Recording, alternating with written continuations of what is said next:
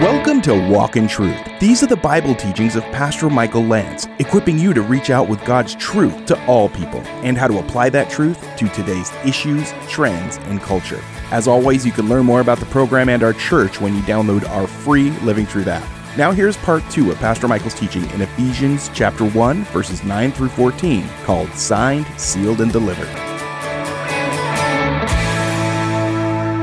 We have obtained an inheritance by God. This is the divine side of the equation. God is working out his purpose and he has included us in it. And it's a mystery why we're included in it, but God has chosen us and we have responded by faith and therefore we are in Christ. To the end, look at verse 12, that we who were the first to hope, and the gospel is a message of hope. In Romans 15:13, God is called the God of hope. And in 1 Timothy 1 1, it says, Jesus Christ is our hope. Now, here, hope, the first to hope, notice, in Christ, is a synonym for faith. If you put your hope in Christ, you're putting your faith in Christ. That's what the Bible's talking about. So, my hope is in Him. My hope is you, is third day saying it, right? Show me your way. Guide me in truth. That's what this is about. And, and Paul is saying we were the first to hope because the Jewish people heard the message on Pentecost. The early church was largely Jewish. And we were the first to put our hope in Christ. And when we say we're putting our hope in Christ, that means we're putting our faith in Christ. We're not saying, gee, I really hope it happens. That's not the biblical concept of faith or hope. Faith is only as good as the object in which it is placed. You all know that, right? People say, I'm a person of faith. You have to ask the question faith in what? Or faith in who? Faith is only as good as the object in which it is placed. Example. Let's say that somebody goes to the top of the Empire State Building and believes that they got some pixie dust and they can fly. And so they say, I believe I can fly. Wasn't that a song? Anyway, and so they do a swan dive off the top of the Empire State Building. I believe, I believe, I believe. I don't care how much you believe. Gravity is a greater law than your belief. And you are going to hit the ground. And you are going to find that your belief did nothing for you. Because faith is only as good as the object in which it is placed. Now, we place faith in people sometimes. People can let us down. You know, we place faith in fast food. Well, you don't know who's making that thing behind there, but but you pray over it, right? Oh Lord, right? So, but we were the first to hope in Christ. Christ is our hope. We should be, look at verse 12, middle of the verse, to the praise of his glory. You're going to see that several times. If you want to note it, it's found in verses 5, 6, 12, and 14. Even though we put our faith in Christ, ultimately our lives are to be lived for the praise of His glory. It's His glory first, your enjoyment second. If you get that right, you'll get both. If you flip it around, you'll probably get neither. See, so many people are living for themselves and they think if by living for themselves they'll get all that they want. And actually, if you live for the praise of His glory, you'll get blessings thrown in. Have you discovered that? People who try to chase that, you know, that dream, you know, that, that pot uh, of gold at the end of the rainbow. Did you guys see the email that was going around? There was a rainbow at the, and the end of it, it showed a porta potty. And they said, this is the pot at the end of the rainbow. Anyway. And sometimes actually that's how life works. You get to the end of the world's rainbow and you find uh, you're in a different kind of pot, if you know what I'm saying. And so this is a big challenge, and this is part of the division of Ephesians is to take the reality of who we are and translate it to our lifestyle. To really say, I am going to live today for the praise of his glory. And Jesus said, that's all you should worry about is today. You don't have tomorrow promised to you. Why do you worry about tomorrow? Today has enough challenges of its own. Amen? So live today to the praise of his glory. Maybe you should ask a question. What might I need to change tonight to bring more glory to God? I think that should be a consistent question for Christians. What can I adjust and change to bring more glory to God? Now, I already, in one sense, bring Him glory because I'm a trophy of His grace just by the fact that He saved me. But the point is that there's a practical side to this as well. Now, as we have this glorious promise and this, this uh, sacred secret revealed to us and this promise of eternal life and I'm going to heaven and I know where I'm going, some of you, and maybe all of you have thought at one point, how though do I really know? I mean, we all like security, right? You know, we like things in writing. Uh, where the our culture is big on contracts. I mean, you buy a car. By the time you get to the end of that, you don't even know what you're signing anymore. Right? You sign 300 pieces of paper, right? And that's to secure the loan for the, the car guy, right? Well, we like security, so we're saying, okay, these are pretty major promises. These are life and death things. This is not, uh, this is not funny business. If you talk to someone who's lost a loved one and they're wondering how this works and am I going to really see them again and is, are these promises true or how will it work? We want to know.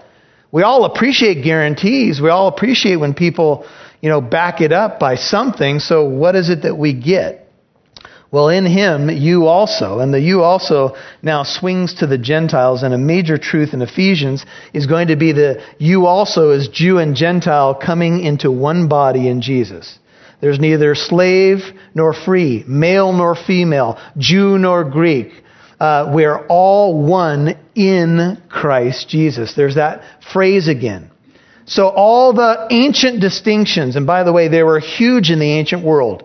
Uh, slave or free, Scythian, barbarian, male, female. There are major delineations between these groups. Many of them would not even talk to each other let alone associate with each other. And the grand story of the called out ones, called out of the world, called into Christ, is that God has now brought together into one body and broken down the middle wall of separation and made peace through Christ between Jew and Gentile and all those other groups. And that is part of the glorious mystery of the church.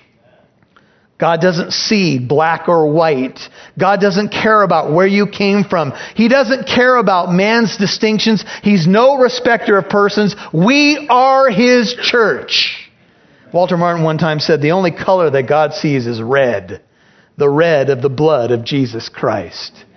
And so there should be no divisions in the church when it comes to stuff like that. And one of the great testimonies of the church is when those walls are down and when we have a mixed multitude from every tribe, tongue, and nation and people worshiping God together, hugging each other, loving each other because we are brothers and sisters in Christ. Amen? That's the power of the gospel. And so you also, and this is personal because most of us here are Gentiles. Now notice the order 13. After listening to the message of truth, you got to hear the gospel.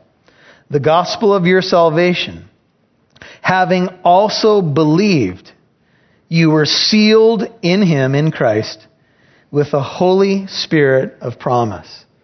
Now, before I get into the guarantee and how this all works, just notice some things. In him, uh, in Christ, that, that famous phrase throughout the New Testament, you also, that's us, we first listen to the message of truth because faith comes by hearing, Romans 10:17, and hearing by the word of Christ. Now remember that in Romans 10, the flow of that text is actually talking about gospel preaching to unbelievers. Now it is true that faith comes by hearing and hearing by the word of God in the sense that I as a Christian grow every time I study the word of God or hear the word of God taught. But in Romans 10, faith comes by hearing, and hearing by the word of Christ is actually in the context of a gospel proclamation. So the point is that you have to hear the message. How will they hear without a preacher? How will they preach unless they are sent? As it is written, how beautiful are the feet of those who bring glad tidings of good things. We much must preach the message. That's why we do radio ministry. That's why we do evangelism. That's why we share with our friends. That's why we have a gospel tract, hopefully, with us to hand out to somebody during the day.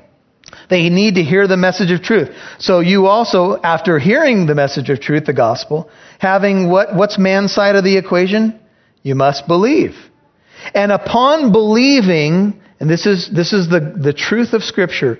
Once you hear the message and believe in the one whom God sent, you are sealed with the Holy Spirit of promise. At the moment of true, genuine conversion, John 3 3, at the moment you are born again of the Holy Spirit, born from above, the Spirit comes and takes residence in the life of the believer. Do you not know that your body is the temple of the Holy Spirit who is in you? You've been bought with a price, therefore glorify God in your body. The majestic truth of Scripture is that the new covenant people of God called to Christ are now the temple of the Holy Spirit. God, the Holy Spirit, lives inside of you. He dwells in you. Just like the Shekinah glory came down on the tabernacle and then Solomon's temple and then Herod's temple, well, now you are the temple of God. There's no physical temple. They want to build it in Jerusalem, but it's not there. It doesn't exist. You are the temple of the Holy Spirit. Sealed, marked unto God. This is your identifying mark. You believed and you were sealed with, would you look at the end of verse 13? What's he called? The Holy Spirit of what? Of promise. Now, when you look at the end of Luke 24, you look at Acts 1 and 2, Jesus talks about the promise of the Holy Spirit. He calls it the promise of my Father, which I told you about. He told them, wait in the city until you are clothed with power from on high. And he kept calling the Holy Spirit the Holy Spirit of promise. The Holy Spirit of promise. When does the Holy Spirit of promise come into the life of an individual? At the moment of salvation. At the moment of belief, and trust in Jesus Christ, you are invaded with the power of the Holy Spirit. Now, when that happens, uh, there's, uh, there's people who have said, you know, when I got saved, I felt like a weight came off my back. There, there are others that describe, you know, experiences with the Holy Spirit as feeling this sense of tingling and, and love like they've never known before. You'll hear more from Pastor Michael in a moment. Thanks for tuning in to Walk in Truth today. Did you know there's more where that came from? Download the Living Truth app to listen to more of Pastor Michael's teachings whenever you want. You can even watch videos. And if you're local to Southern California, you can get updates on church events, new studies, and more. Download the free Living Truth app today. Michael Lance says that at the end of each week, get to church. Fellowship is important. If you live in Southern California, make sure you visit the church Pastor Michael has the honor of serving as senior pastor. Living Truth Christian Fellowship is in the city of Corona on 1009 Arsenal Way. You can learn more about the church on walkintruth.com. If you listen to Walk in Truth and you're nowhere near Southern California, Pastor Michael would ask that you make an effort to get into fellowship. Being alone is needed sometimes, but it's not the way the Lord would have you live. Pastor Michael and the whole Walk in Truth team pray you get to church this week and learn more about Pastor Michael Lance, the mission of Walk in Truth, and our church at walkintruth.com. We'd love to see who's listening, so please connect with us on Facebook, Twitter, or Instagram. Just do a search for Walk in Truth Show. Now, back to Pastor Michael Lance right here on Walk in Truth. He calls it the promise of my Father which I told you about. He told them, wait in the city until you are clothed with power from on high. And he kept calling the Holy Spirit the Holy Spirit of promise. The Holy Spirit of promise. When does the Holy Spirit of promise come into the life of an individual? At the moment of salvation. At the moment of belief and trust in Jesus Christ, you are invaded with the power of the Holy Spirit. Now, when that happens, uh, there's uh, there's people who have said, you know, when I got saved, I felt like a weight came off my back. There, there are others that describe, you know, experiences with the Holy Spirit as feeling this sense of tingling and, and love like they've never known before. And some of you didn't have that radical of an experience. But the truth of Scripture is what we is our first test, and what we do know is that the Spirit of God now lives in us, and He is the seal of God's reality in our life. You were sealed, look at 13, with the Holy Spirit. Sphragizo is the Greek word. It means a stamp, a signet or private mark. It means to set a seal upon, to mark with a seal for security, to mark a person or thing. It means to prove one's testimony to a person that he is what he professes. And so in the ancient world, remember this, this uh, gospel, uh, this uh, epistle, actually, letter, is written to Ephesus. Ephesus was a major trading area, and it was a big city for merchandise. And what they would do is, is uh, merchants would go to Ephesus uh, in Asia Minor, and they would buy uh, merchandise, and they would pack it in crates.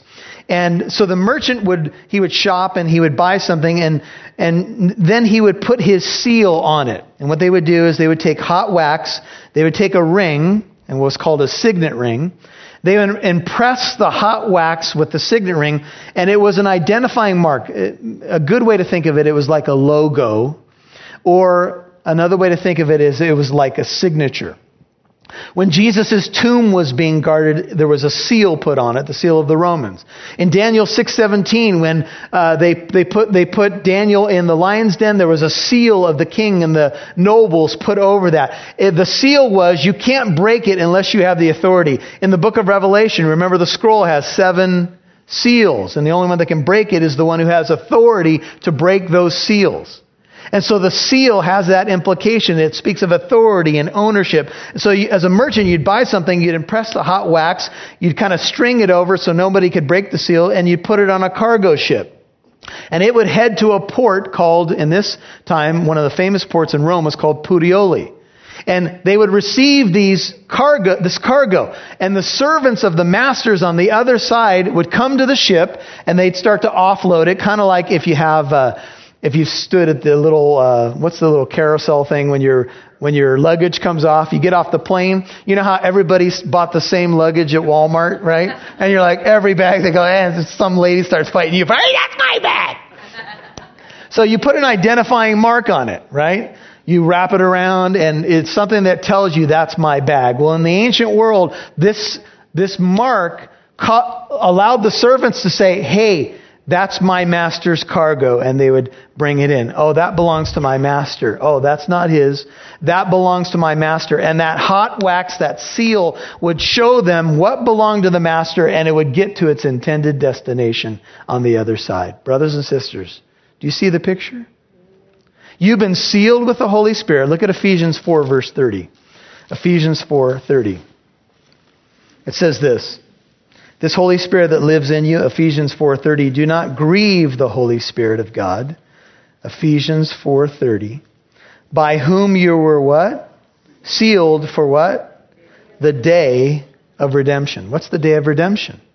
It's the consummation of all things that Paul's been talking about in Ephesians 1 verses 9 through 14. It's the summing up of the times. The day of redemption is the day when God redeems. The fullness of our redemption comes in, and you have been sealed until that day. There's so many people that worry about their salvation. You know, can I lose my salvation? Do I belong to Christ? Well, the seal that has been given to you is a mark that will be with you until that day of redemption. Now go to 2 Corinthians chapter 5. Now, notice how powerful this idea is of this seal. 2 Corinthians 5, look at what it means. Verse 1 For we know that if the earthly tent, which is our house, is torn down, this is an analogy of our current human body compared to a tent. The older you get, the more you can see that image coming to fruition. Tents are temporary, they get holes in them, they get blown around. They wear out.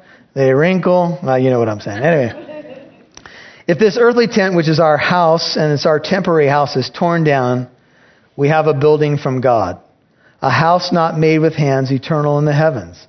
For indeed, in this house, in our current state in the body, we groan, longing to be clothed with our dwelling from heaven, inasmuch as we, having put it on, shall not be found naked. For indeed, verse 4, 2 Corinthians 5, while we are in this tent, we groan, being burdened, because we do not want to be unclothed, but to be clothed, in order that what is mortal may be swallowed up by life. Now he who prepared us for this very purpose is God, who gave to us the Spirit as a what? As a pledge. Now there's our word again uh, that we're going to see in verse 14. That's God's promise. The, the word is arrabon, his down payment. The Spirit is a pledge. Now, this context is the resurrection body. Uh, he's given us the Spirit as a pledge. Therefore, in light of this truth, what should we be? We should be always of good courage, knowing that while we are at home in the body, we are absent from the Lord. For we walk by faith, not by sight. We are of good courage, I say, and prefer rather to be absent from the body, the tent, and to be at home with the Lord. Therefore, we, may, we ha- also have as our ambition, this is our goal, whether at home, currently in the body, or absent, to be what? To be pleasing to Him. For we must all appear before the Bema, that's the Greek word here, the, the place where God will give rewards, the Bema seat of Christ, that each one of us may be recompensed for his deeds in the body, according to what he has done, whether good or bad, and that word for bad actually can mean that which just doesn't measure up or worthless. The Bema seat is not a place for the judgment of sin. Where was your sin paid for? At the cross. But we all appear before that Bema to receive a reward. Now in Philippians, if you'd go there. So 2 Corinthians, Galatians, Ephesians, Philippians, look at chapter 3. How many of you enjoy the Olympics? The Olympics uh, were around in Paul's time, and there was a second uh, competition called the Isthmian Games, Philippians 3:12. Paul liked sports analogies, which are some of my favorite in the Bible. Philippians 3 verse 12.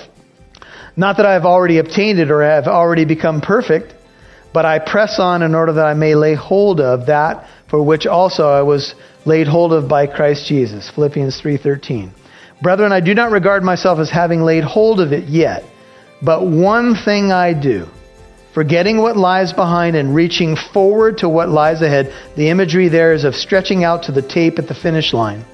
I press on toward the goal for the prize of the upward call of God in Christ Jesus.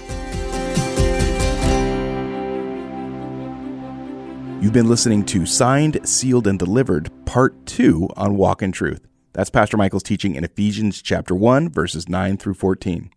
Remember, if you missed any part of today's program, you could listen to Walk in Truth on the Living Truth app or wherever you get your podcasts. And if you'd like to learn more about Walk in Truth, our church, and the events and studies we have going on, then download our free Living Truth app in your App Store. The Living Truth app is the one with the red logo with the pillars. Now, here's Pastor Michael. Well, whenever we use uh, words like predestined, uh, if you've been around for a while, you know that that brings up all kinds of uh, questions and debate. What does it mean to be predestined? And I guess the next question is Do I have a choice in the matter? and on what basis am I predestined? These are all the questions that kind of go with this. And here's what we do know for God, all of his knowledge is foreknowledge because he's omniscient. He can't learn anything and he knows the ones that belong to him. And because he's eternal, he doesn't have to look down a corridor of time and see who the elect are or aren't. He already knows everything is before God. And so we are predestined, and it's true, according to his foreknowledge, but we have a choice in the matter. And brethren, I can't tell you how all of that works.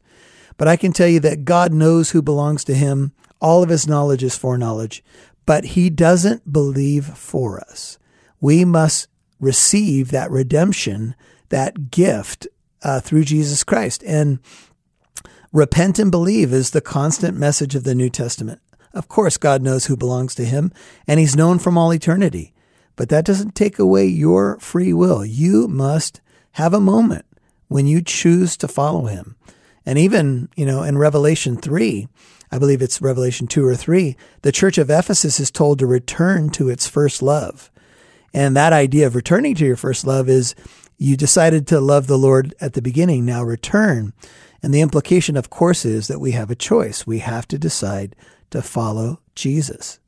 And so, um, however, all the predestination stuff works, here's what we know God is asking you to believe. Have you believed on the Lord Jesus Christ?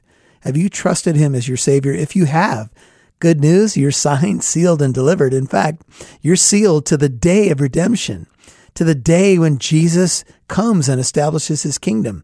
That's a done deal. And so we're grateful.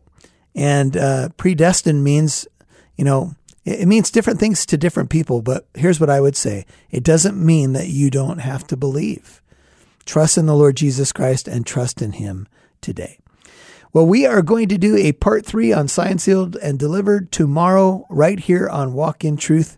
And I pray that you'll join us then. Tell a friend about what you're hearing. Hey, keep us in prayer. We appreciate it, and we'll see you right here. One more reminder that Walk in Truth is a listener supported program. And thanks to listeners and church partners like you, we're now on three more radio stations. So praise God. Hey, if you're a longtime listener, would you please consider becoming a partner of at least $5 a month?